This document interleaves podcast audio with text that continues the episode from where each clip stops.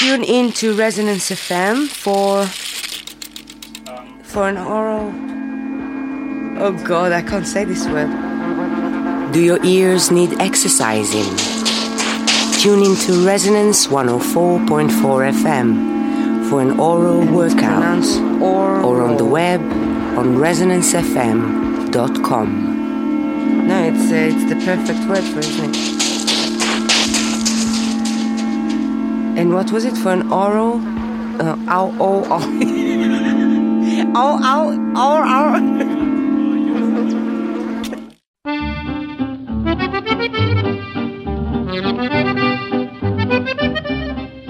Hamidi Merckx, you listen to the Bicycle Show on uh, Resonance 104.4 FM.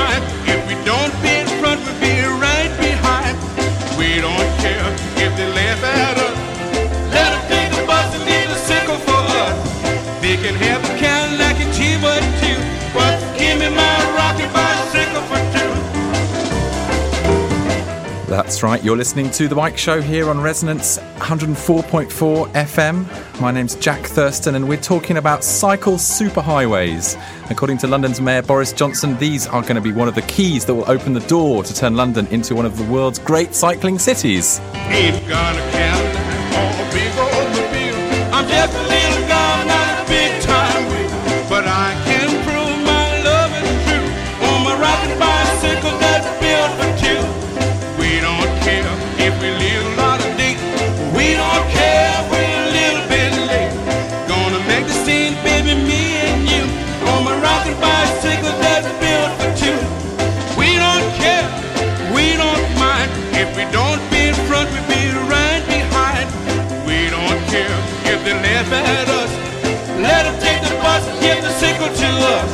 They can have the Cadillac and T-Bud too, but give me my rocking bicycle for two.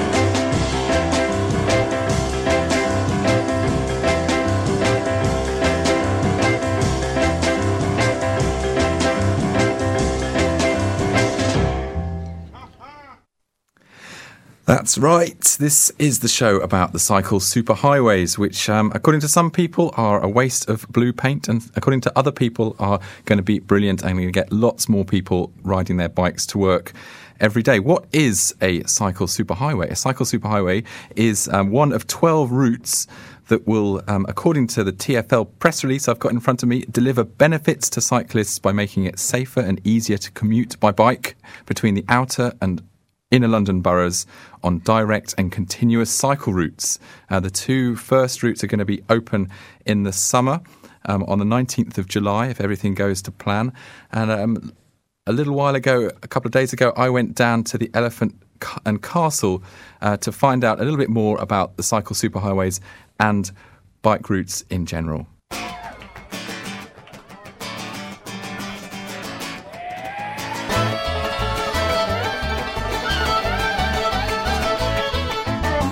Living easy, living free. Season ticket on a one-way ride. Asking nothing, leave me be. I'm taking everything in my stride. Don't need reasons, don't need rhyme. There ain't nothing that I'd rather do. I'm going down, it's party time. Yeah, my friends are gonna be there too. On the highway to hell, highway to hell.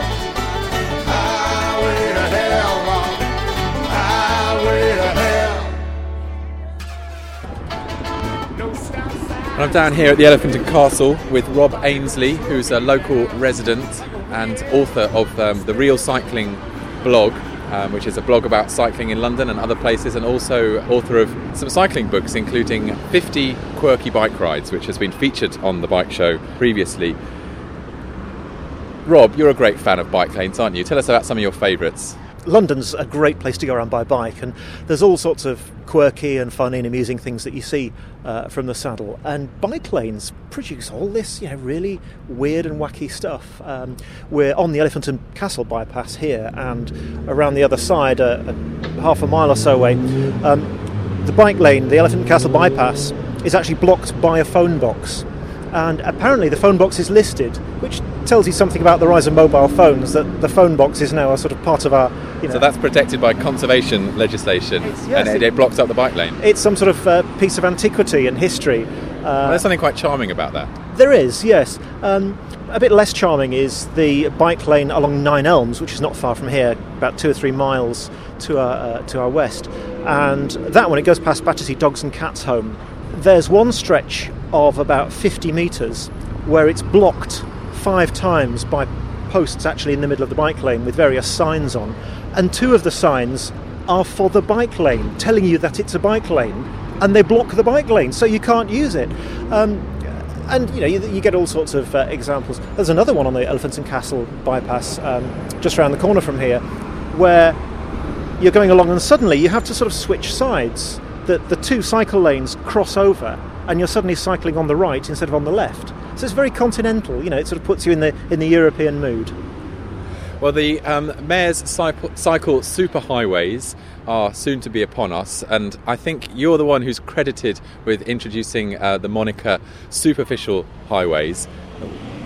What's the thinking behind that? Superficial highways. Uh, well, superficial cycleways. It's not a bad idea, but it's a blue stripe in the road, really, no more, no less. And uh, it, it may well help a lot of people. It sort of provides a visual clue that there are cyclists using this main road and you should watch out for them. So uh, I'm, I'm not entirely against the idea, I'm just against the hype and the portrayal of these cycle superhighways as if they were some wonderful Copenhagen style new facility which will enable cyclists to, to sort of like a cycling motorway where you can just keep going without stopping. They're a blue stripe in the road, no more, no less. You still have to keep stopping at lights, you still have to keep giving way all the time. It's really not much better than we've got at the moment, only instead of being painted green, they're painted blue. And we're here um, at this junction on um, Cycle Superhighway 7 to be, where there is some roadworks. Um, they're going to be remodelling the junction, it looks like, and a bunch of BMX bandits just going past. I've got a little bit of a pet peeve on this one because I work nearby here and I cross over this um, twice a day, and the wait to get across the, the traffic um, is, is interminable. And what I want to do is actually catch the next signal so that we can get an idea for um, how long that wait is going to be. This will be a wait that cyclists are expected to, uh, to endure um, every morning on their, on their ride in and every evening on their, on their ride home. Um, but let's wait for that, that green light to come around. Oh, there we go. Okay, so it's going green. So the cyclists now have 10 seconds to get across here. And at the moment, they're fighting for space with the pedestrians because of all this roadworks and Yeah. all the sort of barriers around. Oh, there it's. Okay, so now cyclists stop. Oh, somebody and just- somebody's just caught that light, bit of an amber gambler there. All right, now the cars are back.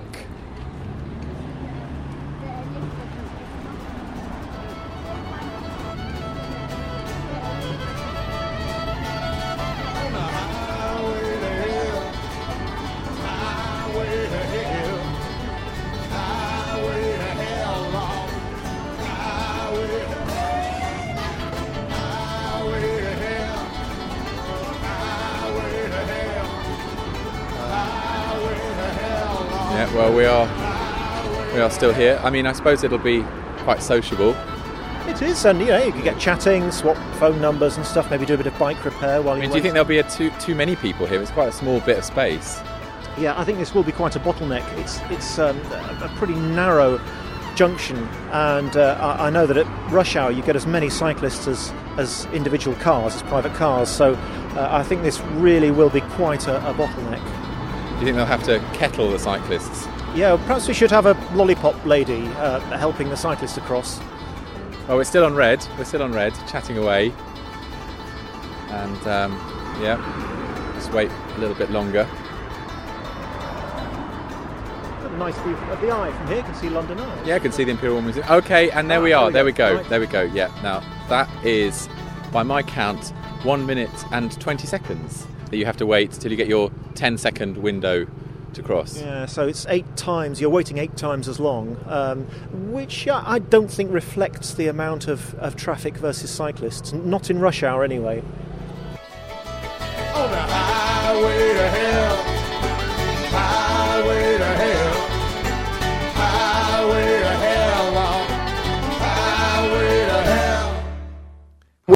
talking there with Rob Ainsley and music from Hayseed Dixie, Highway to Hell.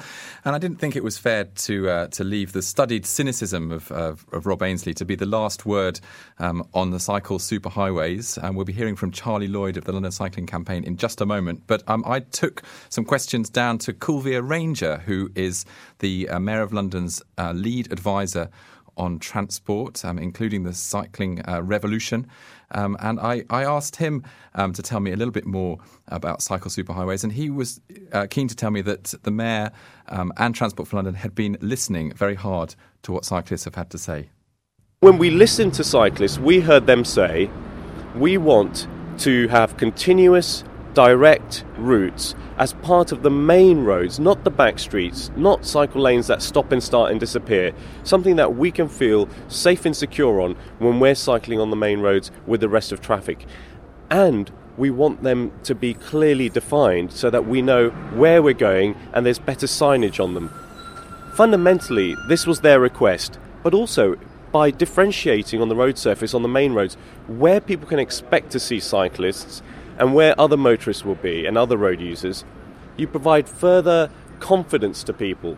Everybody who uses the road surface realizes that there are more and more cyclists, especially on the main roads, and their main concern is ensuring that everybody feels safe. If you can help by defining that space, help delineating it for people, we feel that will be a really good win to increasing safety, and that's what it's about. You talk about delineating space, and there will be paint used to delineate the space. Some people are saying that there ought to be a little bit more than paint, that there ought to be actual physical separation like you have in um, other countries on the continent of Europe. You know, this is London. This is a great city, has a great history, and it has a great network of roads. We're not going to be building more and more roads. What we need to do is understand how we can use the space better, how we can share the road space. And then when we're seeing these pelotons of cyclists, this increase in numbers, we want to make people feel safer. So we feel by delineating in, in some areas there will be some actual physical measures because where there is a crucial need to provide more safer measures, we will do that. But on the whole, it's about helping people to understand that they are sharing the road space. There are going to be buses, there are going to be cars, there are going to be cyclists, there are going to be motorbikes, and how we can all use that space better. In some cases, it is actually more and more cyclists mean that actually the actual uh, speed of traffic can sometimes come down to a 20 mile per hour more average speed, and that's increasing safety. You have a continuous flow.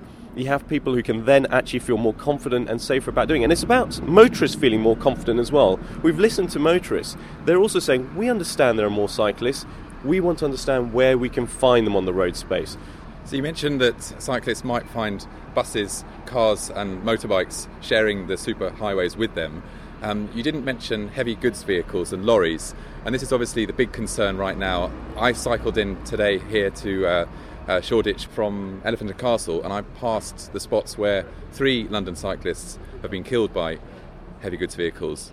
What will the cycle superhighways do to make cyclists safer from heavy goods vehicles turning left? Any death any accident on our road surface is a real tragedy, and we examine it in great depth, especially when we're looking at cyclists at this moment in time, when we're in the midst, in the midst of a year of cycling and we're delivering a real revolution in cycling.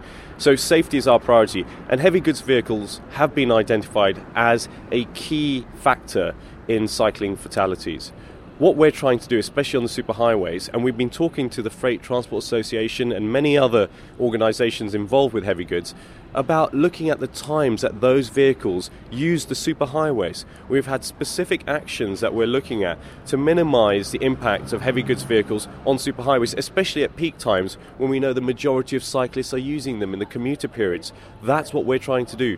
We're also talking about how we can have to government about lobbying them in terms of better safety, better sensors, more uh, barriers on the sides of HGVs because we know of HGV without barriers sometimes the fatality happens as the cyclist is dragged underneath the wheels of the HGV. These are things that we've analysed, we're looking at, lobbying government, putting in specific measures, talking to the industry itself. The heavy goods vehicle industry is also responding. They are aware that this is a critical issue for them as well, not just for all of us cyclists. I myself today have cycled in from Victoria to Shoreditch. I've passed heavy goods vehicles. We all sense that slight bit of anxiety as a cyclist when we're near one. We want to try and minimise that. Uh, Jenny Jones on the London Assembly has called for a morning rush hour ban on heavy goods vehicles in London. Um, you know, while this crisis is, is going on as a sort of emergency measure. What do you say to that? Well, you know, it's not an emergency measure. I think we need to be rational about what we're talking about. London is a huge city, and there are certain things that have to happen at certain points of the day. Also, we know a lot of the heavy goods vehicles are part of the investment in construction programs that are going on, the rebuilding, where we're, we're talking about Crossrail, where we're talking about major buildings, infrastructure. So there's a lot of work that and spoil and equipment that needs to be moved around our city, as well as deliveries, as well as business demands. We are looking at trying to minimise when heavy goods vehicles are being used at times when we know that cyclists are using the roads at a peak periods. But having a blanket ban is not always the best approach because somebody always suffers when you just ban things. That's not a rational and pragmatic approach to dealing with things. I think you have to be a bit more sophisticated, a bit more logical, and find appropriate measures at appropriate points and appropriate times of the day. That's what we're doing. That's why we hope to make things safer. I was talking there with Kulveer Ranger and. Um, jo- jo- we were joined by a police car. Um, hopefully not. I don't think it was an ambulance passing um, at the opportune moment. Now, in the studio with me to uh, to pick over um, some of that is uh, Charlie Lloyd, campaigns officer of the London Cycling Campaign. Welcome to the show, Charlie. Hi there, Jack. So Coolvia says that he's been listening to cyclists. Has he been listening to the London Cycling Campaign? And what have you been telling him about cycle superhighways? Um, he's definitely been listening to, well, TFL have been listening to us because uh, you know, we, without inv- invitation, told them what we thought and got involved in the process and uh, put a lot of effort, a lot of volunteer effort into studying what the proposals were, what the routes were, and uh, what might be done on them. And are you happy with the results? Um, um, that's a difficult one. Where we we don't really know what the results will be. We're obviously unhappy about some of the issues on the, on the lanes on on the cycle superhighways. Uh, we don't think they're going to be as super as Kulveer seems to think they should be. I think um, you know he talks about listening to cyclists, and you know he's asked cyclists what do you want, and they want uh, they want sort of straight through. Uh, non-stop routes. If you ask a tr- car driver what do they want, they want a motorway from their front door to where they work with no traffic and nothing else. Uh, that's reasonable, but really, in, in the real world, delivering traffic is a lot more complex than that. Delivering safe routes for cyclists, continuous routes, it's more difficult than that. Because these superhighways won't be direct and continuous. I mean, they'll look that way on the map, but there will be lots of stopping and starting, and there will be bits where they uh, don't exist um, and where the cyclist might as well be on a regular road, main road, right? I think, you know, to give them credit, they have tried to make these main roads as continuous in terms of continuous blue paint. But you're absolutely right in terms of stopping and starting.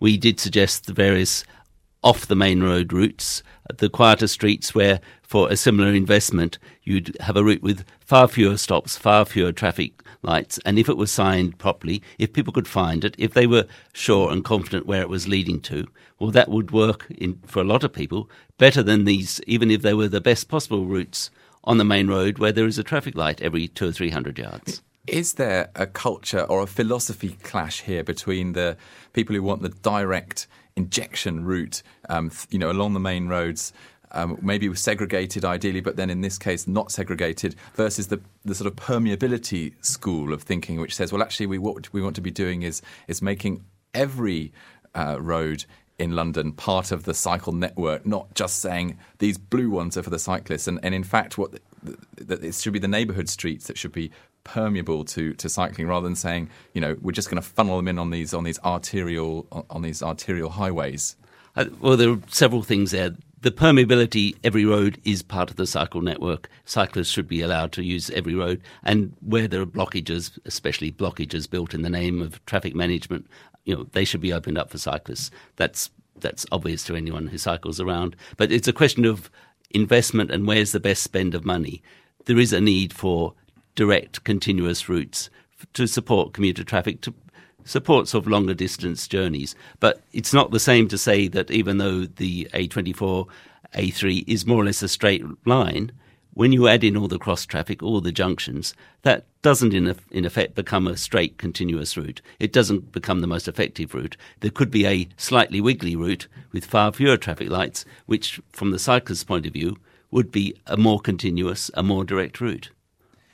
And have you seen some of the videos that I think have been posted, in fact, by the LCC? I'm not sure if they were filmed by the LCC of some of the early sections of um, the route that goes down through Tooting and Balham and Clapham, um, showing you know the fact that it's basically filled up with buses and cars, and it's actually quite difficult to you know do what you're supposed to do, which is stay in the blue and get to the front at the and to the advanced stop lines. Have you seen those films? They're quite compelling, aren't they? Yes, we, we we've done a few. There, there, are probably three or four of them out there now, and the, there's the mayor's Transport for London's own film showing a kind of glorified view where there is perhaps 10% of the real motor traffic level. And well, to, the, the, mm-hmm. police came along and stopped the traffic to make those TFL films, didn't yes. they? Um, but you know, it it highlights several issues, and and you said where cyclists, well, where buses and cars are in the blue, where the cyclists could, should be.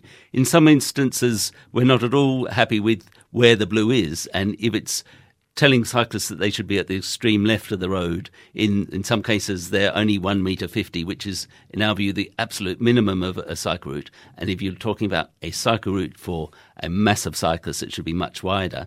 And especially, there's great concern where these routes cross over side junctions, where there is a strip of blue, perhaps one metre fifty wide, which is at the left edge of the road and continues at the left edge of the road through through a turning where motor traffic coming to that junction or turning on and off it, the left if the cyclist is to the left side, it's the hardest place to see the cyclist. The driver may think the cyclist is about to turn. There's lots of potential for, for confusion and con- conflict. I was talking with um, Klaus Bondam, who is uh, one of the mayors of Copenhagen. He has the responsibility for transport. And I asked him, in fact, on the bike show a few months ago, what was the hardest decision that he had to make um, to do things for cycling in Copenhagen. And he said it was very simple. It was taking away car parking spaces and giving it over to bike lanes. That doesn't seem to be part of uh, the cycle superhighway proposal, does it? Not at all. I mean, we, we haven't seen the detail on all the routes, and I think what we're getting in July, we're getting two routes, one through Southwark and Lambeth and on to Merton, and another one in East London, and they're quite different. The Route 7, which is the South London one, is uh, on main roads, the A3, the A24, where a lot of cases there isn't cycle parking. Uh, this is already a main, sorry, there isn't car parking very much, but there is a problem with lorries doing deliveries to shops. And there is some give and take on that, but possibly not enough. On the other routes, which are on um, quieter roads, they haven't taken away cycle parking where, sorry, car parking again. They haven't taken away car parking where if they did take some of the car parking away, it would provide a much better route for the cyclists. What's holding politicians back? Is it the money? Is it the politics? Is it the public opprobrium that would be heaped on their heads if they took away some uh, car parking spaces? Money is definitely an issue. Everyone knows that at this time. And when the mayor came in, he talked about 12 superhighways by 2012. Well, that agenda has slipped a very long way from there. Uh, we're getting some, and the money, the investment is going up, but compared to the money that was being invested before in Cycle London Cycle Network across all the boroughs of London, uh, as far as we know, and we're not sure of the figures yet, but it looks like the actual money going into these routes, these 12 routes spread over what might be seven or eight years now, is less money spent on cycle routes. So you know, there is an issue of money. The politics, and particularly the politics of road space, uh, there seems to be still reluctance to say that in the say, in the situations where you can have very high flows of cyclists, a thousand cyclists an hour, uh, in some cases far more cyclists than any other traffic on sections of these routes, and still the engineers aren't prepared to give cyclists more priority. They, you have that ridiculous situation, and I don't know if that's going to continue where you get 80 seconds for cars and 10 seconds for cycles. Uh, we know cyclists are much more efficient at going through junctions, but even then, if there was an equal time for each, you would get two or three times as many cyclists through as motor vehicles in that equal time.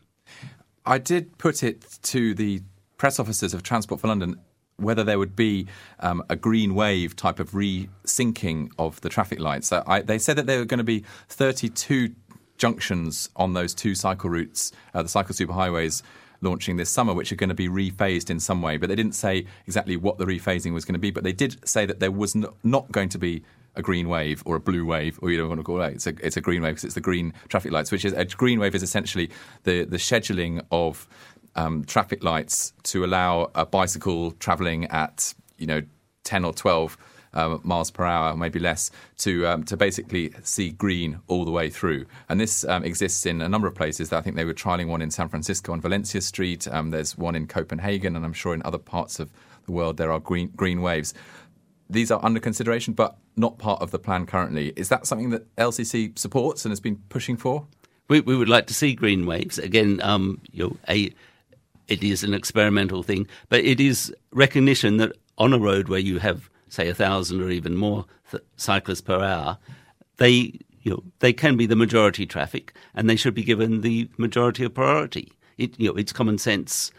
Well, you and I, as cyclists, think it's common sense. It's quite difficult to get across to the traffic engineers and especially to the politicians who and we do have a cycling mayor, we have a cycling prime minister now, but generally the political view is that motor traffic has priority for some reason.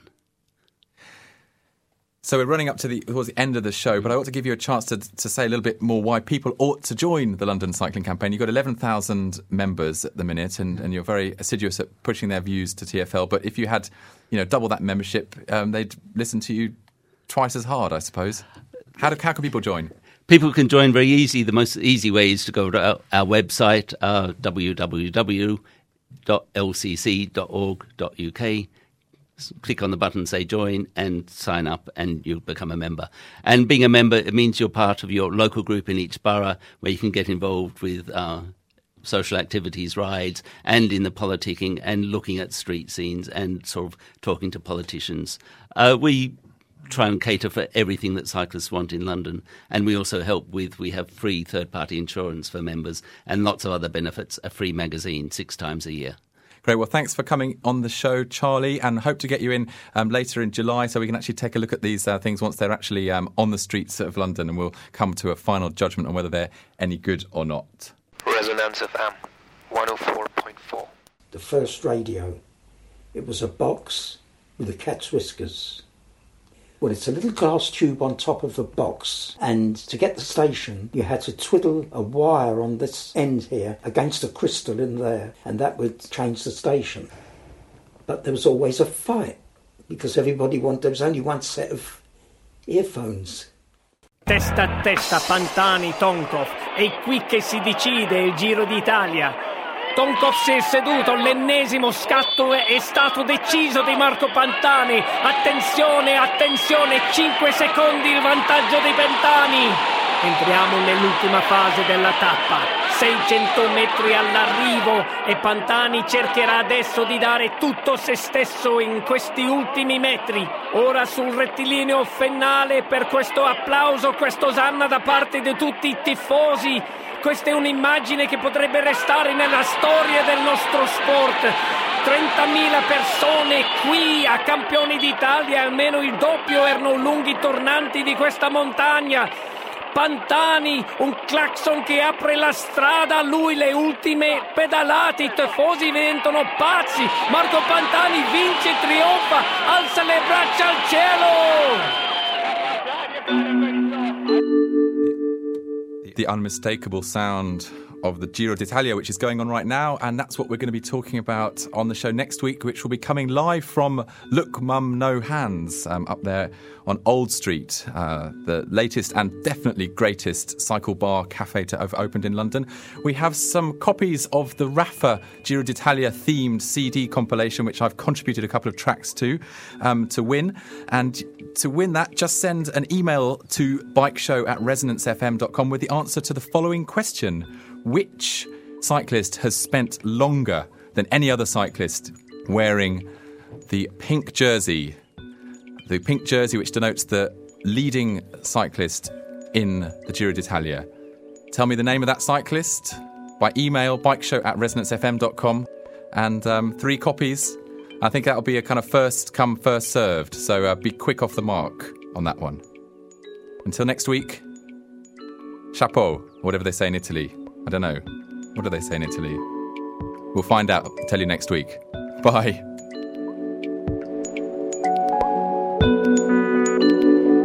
We are in the town of Verona. This stage is different from all the others. The 120 riders still in the race will cover a 25 mile circuit through the town. They don't compete against each other, but against the clock. They start one at a time at 90 second intervals. The time trial. To many experts, the race of truth has long been the domain of the powerhouse rider, such as Moser, Merckx, Brujagin, and Pinotti.